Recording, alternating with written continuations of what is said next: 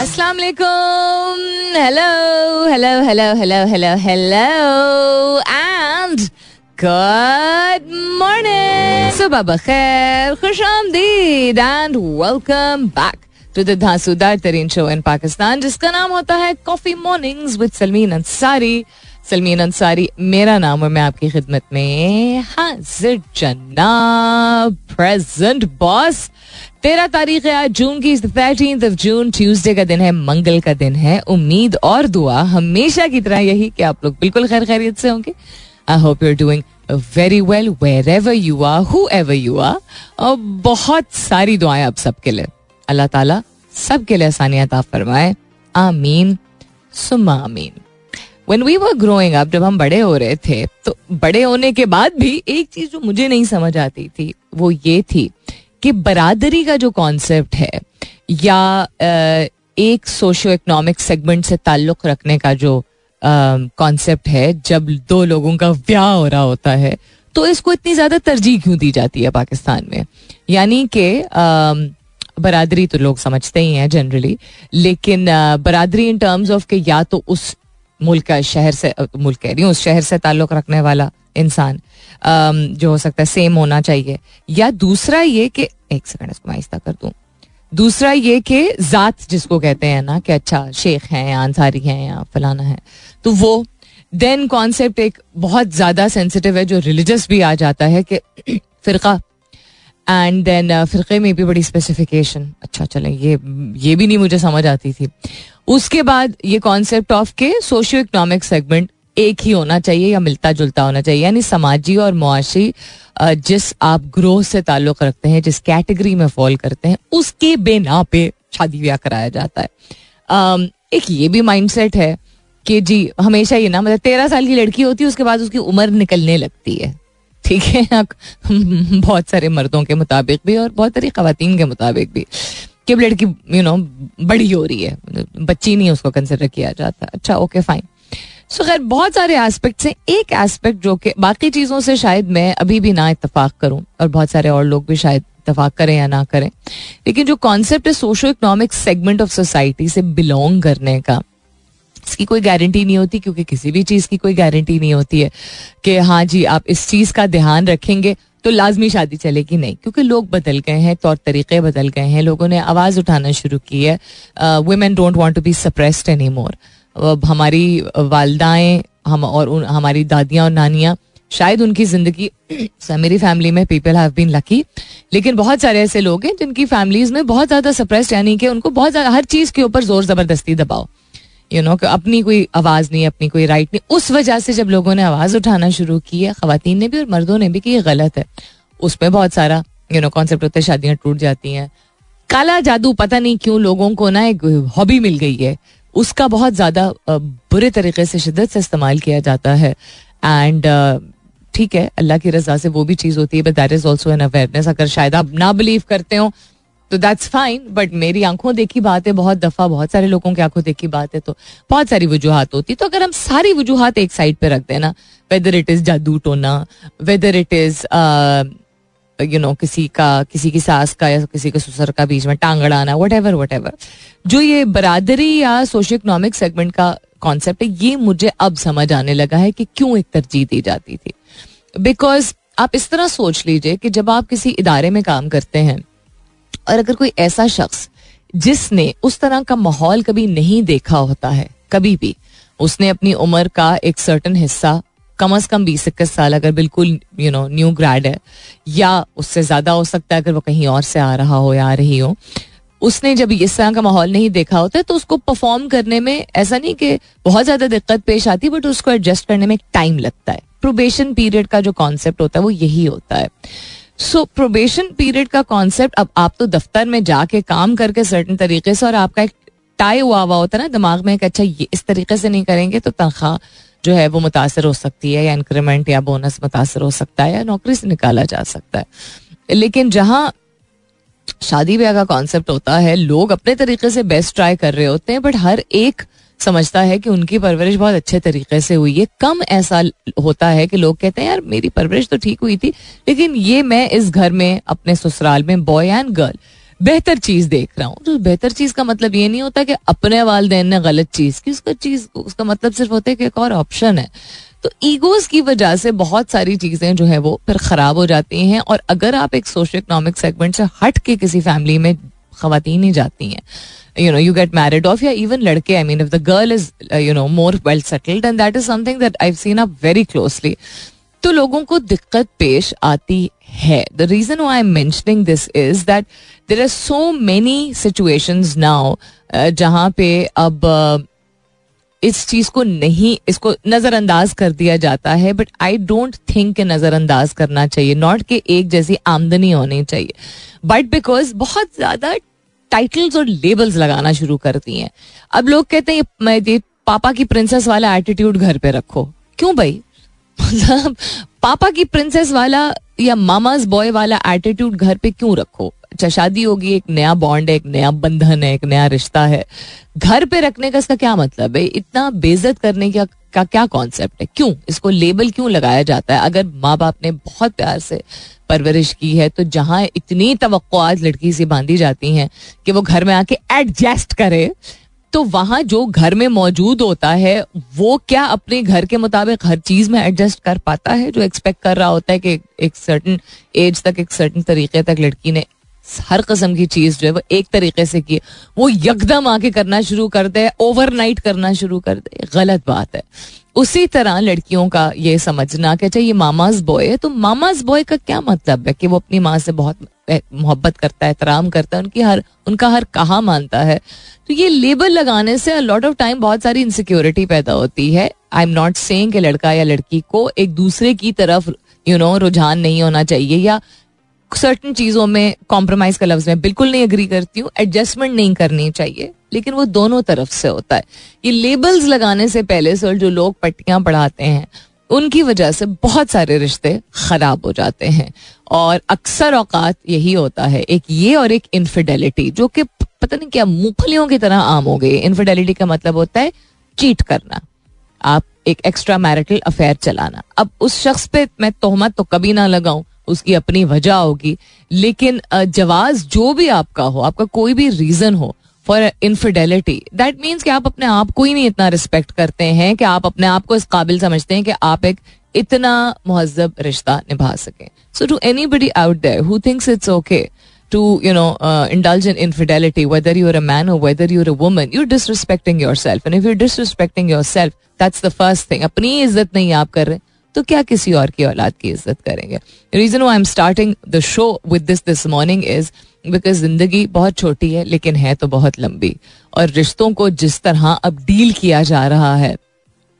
खास तौर पे people in their thirties forties fifties हम एक ज्यादा कॉमनैलिटी देख रहे हैं कि एक सर्टन अरसे के बाद निभाने के बाद जो है दस a lot of divorces I am not pro divorces I am not anti divorces I am not saying छोटी छोटी बातों पर डिवोर्स हो जाना चाहिए लेकिन मैं बिल्कुल भी इस बात से नहीं इतफाक करती हूँ um, कि लोग जो है वो शादी for the sake of it चलाते चले जाएं कल भी मैंने मेंशन किया था ना कि एक आदमी ने चालीस साल पचास साल शादी निभाने के बाद फोर्टी फाइव ईयर शादी निभाने के बाद ही divorced his wife as painful as it is जो आखिरी कुछ साल रह गए किसी भी शख्स के लाइफ स्पैन आपका जो भी डिपेंडिंग ऑन द कंट्री आपका एवरेज जो भी लाइफ स्पैन है तो उसमें और तकलीफ देने की जरूरत नहीं है अगर आपको पता ही है कि आप तकलीफ दे रहे हैं किसी शख्स को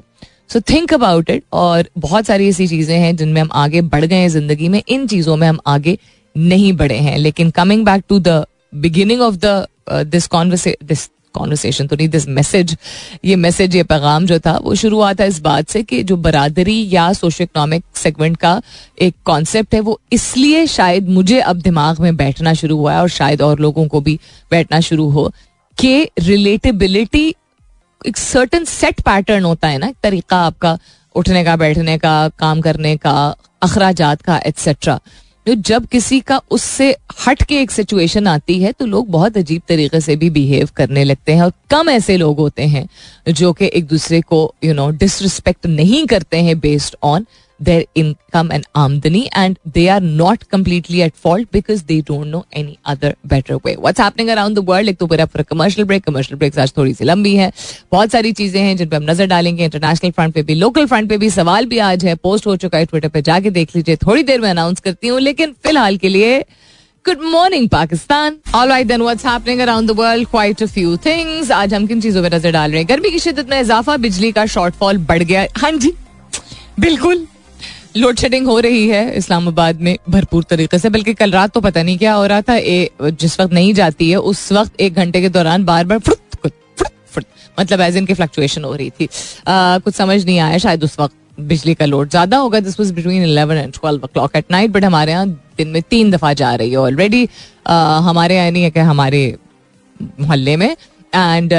इवन जहां हमारा दफ्तर है उस सेक्टर में भी यही कह रहे हैं कि कम अज कम तीन चार दफा जा रही है सऊदी अरब सिक्योरिटी एहलकार के कत्ल लाश जलाने के मुजरमों को सजाए मौत ये किस किस्म के वाहियात लोग हैं जो कि लाश जलाते फिरते हैं समंदरी तूफान साहिल के करीबी देहाती खाली हजारों अफराद का इनखला जारी रूस से आने आए जहाज से खाम तेल निकालने का काम शुरू पाकिस्तान समेत दुनिया भर में ईद उल अजहा कब होगी आलमी फलकियात मरकज के माहरीन की पेश गोई और क्या है जी पाकिस्तान में रजिस्ट्रेशन की तजदीद न करवाने वाले साढ़े सात लाख अफगान महाजरीन की तलाश शुरू है भारतीय फौज के अफसरान अपने ही अच्छा नहीं मैं इससे मैं this is this is ridiculous am I talk about this Ireland के Harry Tector ICC player of the month Tector is that his name I have no idea who he is and I watch quite a bit of cricket Um, his name is Harry Tector.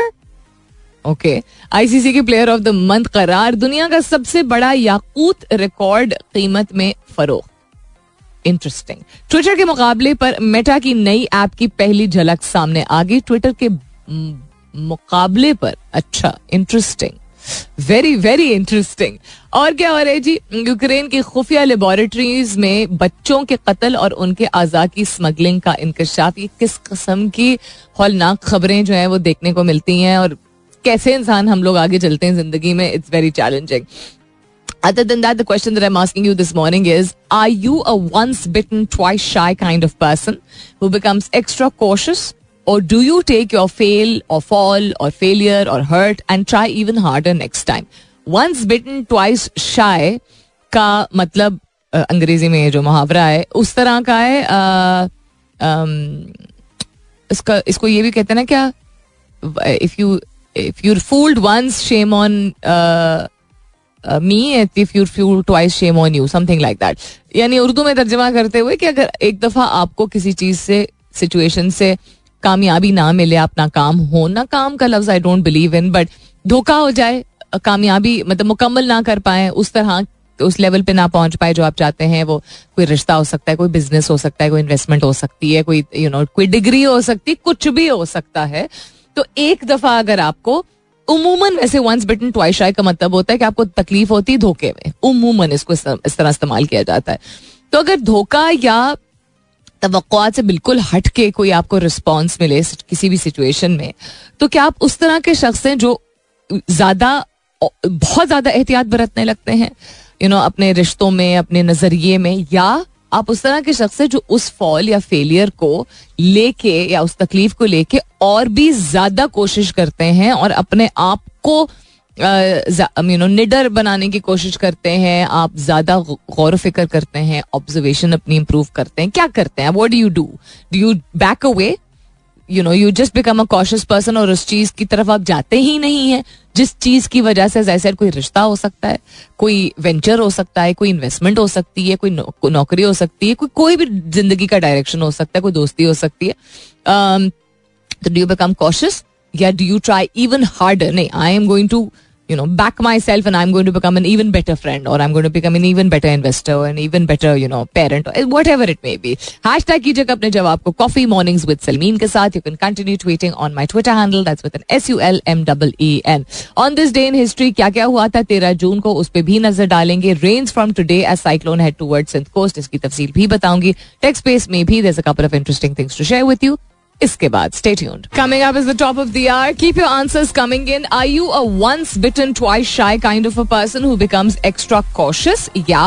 do you take your failure और your hurt and try even harder next time एक दफा धोखा खाने से या तकलीफ की वजह से क्या आप बहुत ज्यादा एहतियात बरतने लगते हैं या आप उस तरह के शख्स हैं जो कि इतना डरते नहीं हैं किसी चीज में फेल होने से या धोखा खाने से अगर हो भी जाए तो नेक्स्ट टाइम और भी ज्यादा मेहनत करते हैं या और भी ज्यादा निडर हो जाते हैं हैश टैग कीजिएगा अपने जवाब को कॉफी मॉर्निंग्स विद सलमीन के साथ you can continue tweeting on my Twitter handle that's with N S U L M double E N welcome back दूसरे घंटे की शुरुआत सेकेंड आवर किकिंग ऑफ आप सुन रहे हैं coffee mornings with Salmeen Ansari मैं हूं Salmeen Ansari and this is Mera FM 107 अशारिया चार वंस बिटन ट्वाइस शाय यानी एक दफा तकलीफ अगर इंसान को होती है या धोखा इंसान को हो जाता है किसी चीज के बारे में तो इंसान दूसरी मरतबा वंस बिटन यानी जैसा को सांप काट ले राइट right? तो आप क्या करते हैं दूसरी दफा आप सांप सामने आते हैं तो आप जाना ही नहीं चाहते हैं घबरा जाते हैं दूसरा एक तरीका होता है कि इंसान अगर दूसरी दफा अगर सांप देखे तो वो घबराए नहीं वो अपने आप को काम डाउन करने की कोशिश करे और रास्ता बेशक बदल ले अपना लेकिन पैनिक करके वहां से भाग ना जाए तो दोनों तरीक़ेकार डिफरेंट लोग डिफरेंट सिचुएशन में अपनाते हैं तो आपकी पर्सनैलिटी टाइप किस टाइप की है कि क्या आप वंस बिटन ट्वाइस शाय यानी कुछ भी अगर किसी कस्म का नुकसान कोई पहुंचता है तो आप दूसरी दफ़ा उस चीज़ की तरफ जाना ही नहीं चाहते हैं या आप उस तरह के शख्स हैं जो और बेहतर अपने आप को मजबूत या काम या काम एजेंसी या एल एम वाला काम या कंपोज या एक्सपीरियंस करना चाहते हैं आप उस तरह की चीज दोबारा ताकि आप और बेहतर तरीके से निभा कर सकें हैश टैग कीजिएगा अपने जवाब को कॉफी मॉर्निंग विद सलमीन के साथ you can continue tweeting on my Twitter handle as with N S U L M double E N very interesting we don't have this new song which is super popular right now and I wanted to play it अभी लेकिन मड़ी पास नहीं है चलो कोई बात नहीं अगर नहीं है तो हम उसको ले आएंगे अपनी प्लेलिस्ट में एक आधे दिन में अच्छा what's happening around the world पे हम what's happening around the world पे तो नहीं what's happening around the world मजीद नजर डालते हैं किस चीज पर नजर डालते हैं सबसे पहली चीज ये कि कल भी आप लोगों को बताया था कि साइक्लोन और स्टॉर्म में फर्क क्या होता है कि एक मरकज बन जाता है एक पॉइंट होता है जिसके इर्द गिर्द एटमोस्फेयरिक प्रेशर जब कम होता है उसके इर्द गिर्द एक लट्टू की तरह जब आंधी तूफान उसकी लपेट में आ जाता है तो वो बहुत नुकसानदेह हो सकता है उसको साइक्लोन बोलते हैं जो कि समंदर के किनारे होता है आ, वहां से उसकी शुरुआत होती है और साइक्लोन से से आ, का इट सेल्फ ना आना या बट साइक्लोन ट्रिगर्ड स्टॉम जो होता है यानी कि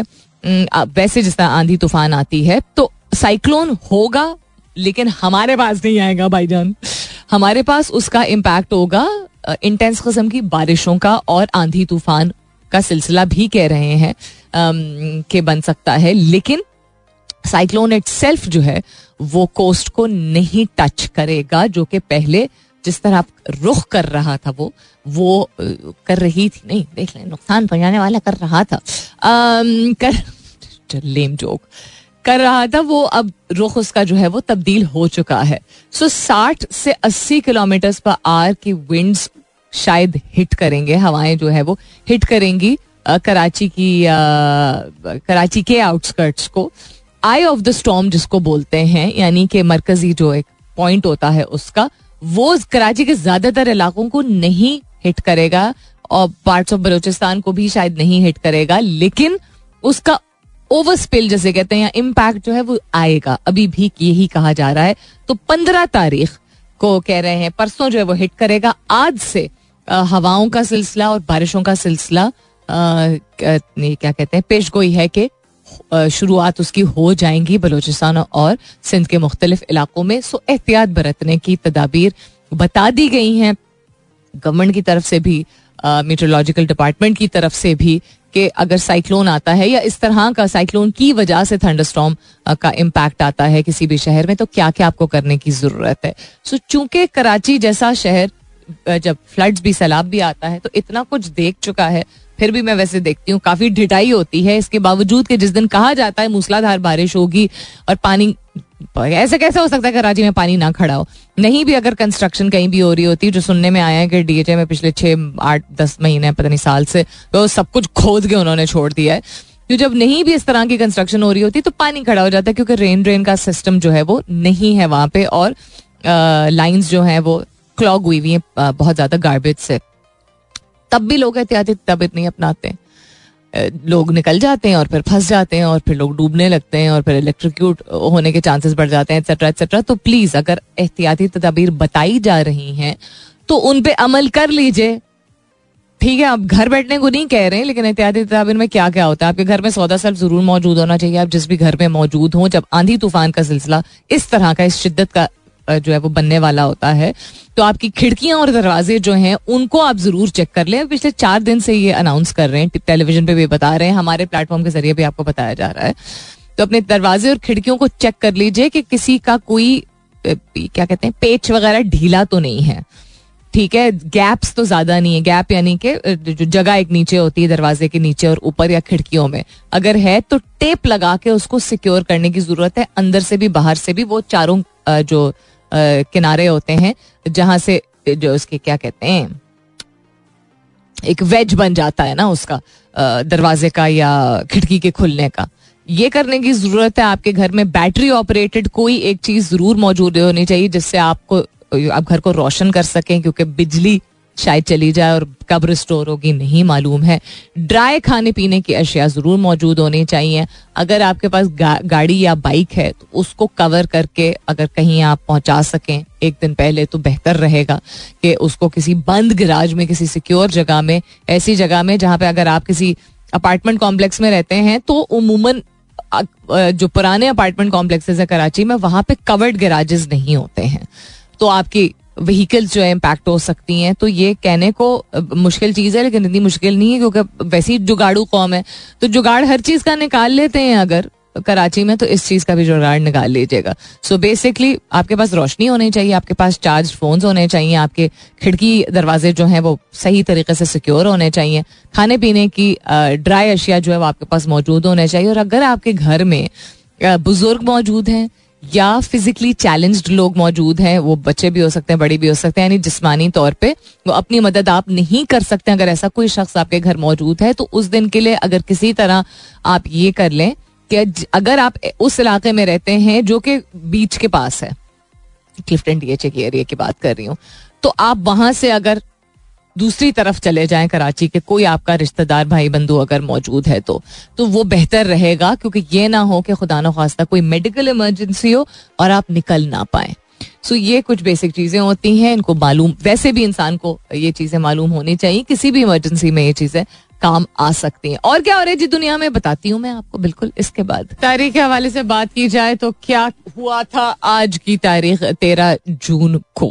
आ, किस किस सदी में या किस किस साल में आ, बहुत ही हिस्टोरिक किस्म की मीटिंग हुई थी नॉर्थ एंड साउथ कोरिया के लीडर्स के दरमियान in two thousand on thirteen of June South Korean president Kim Daejung met North Korean leader Kim Jong the second second ही है ना in a summit that marked the first meeting between heads of the two countries, helping earn Kim De Jong the Nobel Peace Prize. Interesting. ऐसे लोगों को भी मिलता है Nobel Peace Prize. Um, 1982 में of uh, uh, Khalid, Fahad became king of uh, Saudi Arabia. अब किन फाहद की बात हो रही है किंग फाहद की बात हो रही है Fahd of Saudi Arabia Fahd ibn Abdul Aziz Al Saud जो है वो इनका नाम है सो सॉरी ये थे king he was the king और फिर उसके बाद किंग खालिद जो है वो किंग बने थे he was is half brother Khalid of Saudi Arabia it's interesting how जब अंग्रेजी वेबसाइट्स पे इनको डिस्क्राइब किया जाता है तो एक नाम इनका लिया जाता है और वैसे इनके काफी लंबे नाम होते हैं तो his name is Khalid ibn Abdul Aziz Al Saud अब आई होप के मैं सही बता रही हूँ कि ये क्या हुआ था और कब हुआ था 1982 में following the death of half brother Khalid Fahd became the king of Saudi Arabia तो पहले मैंने सही बात की थी अच्छा माजरत उन्नीस में क्या हुआ था New York Times began publishing the Pentagon Papers एक सीरीज थी जिसमें आर्टिकल्स मौजूद थे based on a study of the US role in the Indo China from World War II until May 1968. The papers added to the growing opposition to the Vietnam War also. What else happened? US Supreme Court ruled in favor of Ernesto Miranda and Miranda versus Arizona, affirming the constitutional guarantees against self-incrimination included include restrictions on police interrogation of an arrested suspect. Very complicated. उसके अलावा 1913 में Hudson Stuck and Harry Karstens led a mountaineering party to the South Peak, the true summit of Mount McKinley. और वो पहले लोग बने थे they became the first people to ascend the North American highest peak Mount McKinley कहाँ मौजूद है ये अलास्का में मौजूद है आई बिलीव करेक्ट या Denali, also called Mount McKinley, highest peak in North America, it is located near the center of the Alaskan range with two summits rising above the Denali Fault in south central Alaska वैसे बड़ी fascination है मुझे जब भी कैसी कोई movie देखती हूँ जो कि या दिखाते हैं या वाकई शूट करते हैं अलास्का में मुझे बहुत फैसिनेशन होती है just as much as northern areas की होती है और क्या हुआ था जी anything which is more interesting William Butler Yeats Irish poet थे ड्रामेटिस्ट थे प्रोज राइटर थे वेरी वेल नोन 1865 में इनकी तारीख पैदाइश one of the greatest English language poets of the twenty century उन्नीस सौ तेईस में इनको नोबेल प्राइज फॉर लिटरेचर भी मिला था एटीन सिक्सटी फाइव में इनकी तारीख पैदाइश बताई जाती है और क्या हुआ था Ban Ki Moon South Korean statement and secretary general of the United Nations 1944 में उनकी तारीख तारीख पैदाइश हुई थी उसके अलावा John Nash American mathematician he was also born on thirteen of June 1928 And that's about it for what happened on this day in history. Hmm, Furqan कहते हैं, when it comes to my own self, I'm a bit careless about consequence and may go all in again to get the thing. Depends on how much my heart wants it badly. But when it comes to my family or close friends, I might be extra cautious. I think that goes for majority of people. Hmm, not necessarily. Majority of people uh, किसी study के basis पे आप कह रहे हैं अपनी observation की basis पे कह रहे हैं आपका अपना जो सोशल सर्कल है वो इस तरह का है कि अपने मामले में एहतियात जो है वो नहीं करते हैं और फैमिली के मामले में एहतियात करते हैं नहीं अच्छा इंटरेस्टिंग चीज मैं अपने मामले में ये पहले नहीं कर पाती थी और अम्मी मेरी इतनी she such a kind person she is always you know doing things for people she that's the way she is always been लेकिन अम्मी knows how to be cautious and always has known how to be cautious तब भी उसके बावजूद भी ऐसा नहीं कि लोगों ने बुरा नहीं किया होगा लेकिन when it comes to family और क्लोज फ्रेंड्स अम्मी सबसे पहले अपने मामले में कॉशस होती हैं ताकि वो दूसरे लोगों के मामले में भी कॉशस हो सकें जब इंसान अपने लिए नहीं कर पाता है तो दूसरों के लिए कहाँ से फिर हाँ वो एक इंस्टिंग होती है जो प्यारे होते हैं उनके लिए हम बहुत सारी चीजें कर लेते हैं बट एनी हाउ तो आप कह रहे हैं अपने लिए आप केयरफुल नहीं इतने होते हैं ये जो तारीख राहों में मारे गए उदास नस्लें क्या मतलब है इस बात का ये आज के सवाल के हवाले से आपने ये जवाब दिया what is this mean Yasir ji Khan कहते हैं wise man learn from the mistakes but wiser man learn from the mistakes of others ये आपका जवाब है आज के सवाल के हवाले से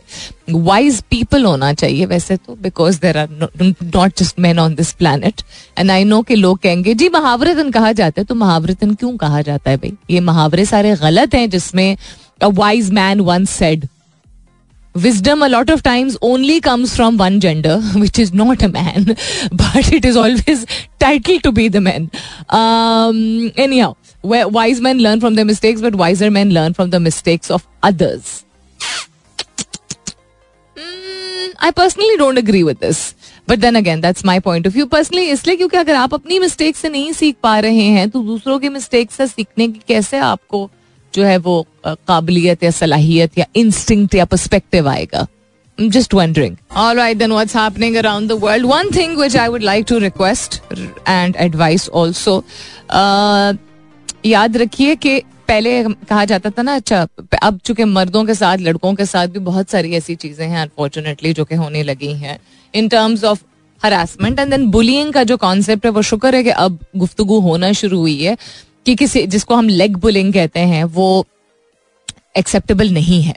छेड़खानी एक और चीज होती है किसी भी चीज जिससे किसी का दिल दुख रहा है ये आप कहे बगैर या इस चीज में घुसे बगैर कि हर एक आपके तरह का नहीं होता है और एडजस्ट करना पड़ता है और कल्चर है कोई भी ऐसा कल्चर हो किसी भी ऐसे इन्वायरमेंट में इंस्टीट्यूशन में इदारे में एजेंसी में बड़ा हो या छोटा हो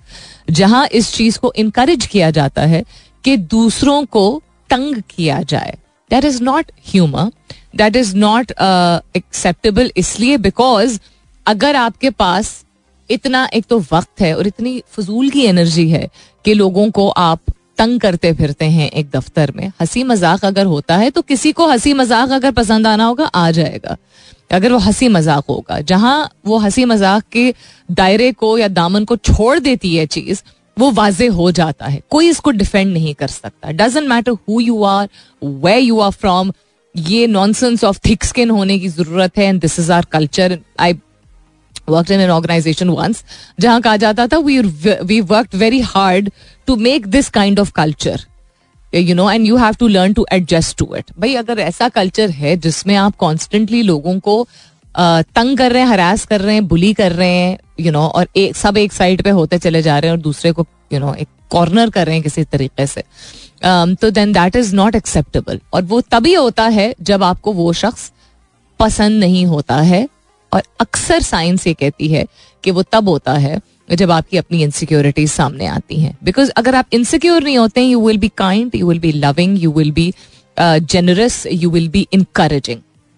there's no such thing as taking sides uh, there's no such thing as कब कहीं पे भी ऐसा कल्चर होना जहाँ पे आपको लगता है कि आपको कॉर्नर किया जा रहा है अपना भी जायजा जरूर लें लेकिन ऐसे कल्चर से ऐसे माहौल से निकलने की फौरी तौर पे कोशिश करें फौरी तौर पे इसलिए कह रही हूँ बिकॉज जितना टाइम आप अपने आप को वहां पे गुजारेंगे उतना ज्यादा आपको कन्विंस किया जाएगा कि आपको अपने आप को एडजस्ट करने की जरूरत है